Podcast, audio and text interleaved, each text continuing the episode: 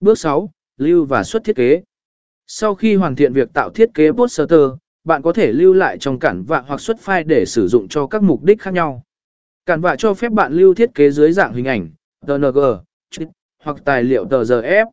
Bạn cũng có thể chia sẻ trực tiếp thiết kế với người khác hoặc in nó ra để sử dụng. Sử dụng cản vạ để tạo thiết kế poster không chỉ giúp bạn tạo ra những thiết kế cuốn hút sự chú ý mà còn tiết kiệm thời gian và nỗ lực. Bạn không cần phải là một nhà thiết kế chuyên nghiệp để tạo ra những poster độc đáo và thú vị. Hãy thử sử dụng cản và ngay hôm nay và khám phá khả năng sáng tạo của bạn trong nghệ thuật thiết kế poster.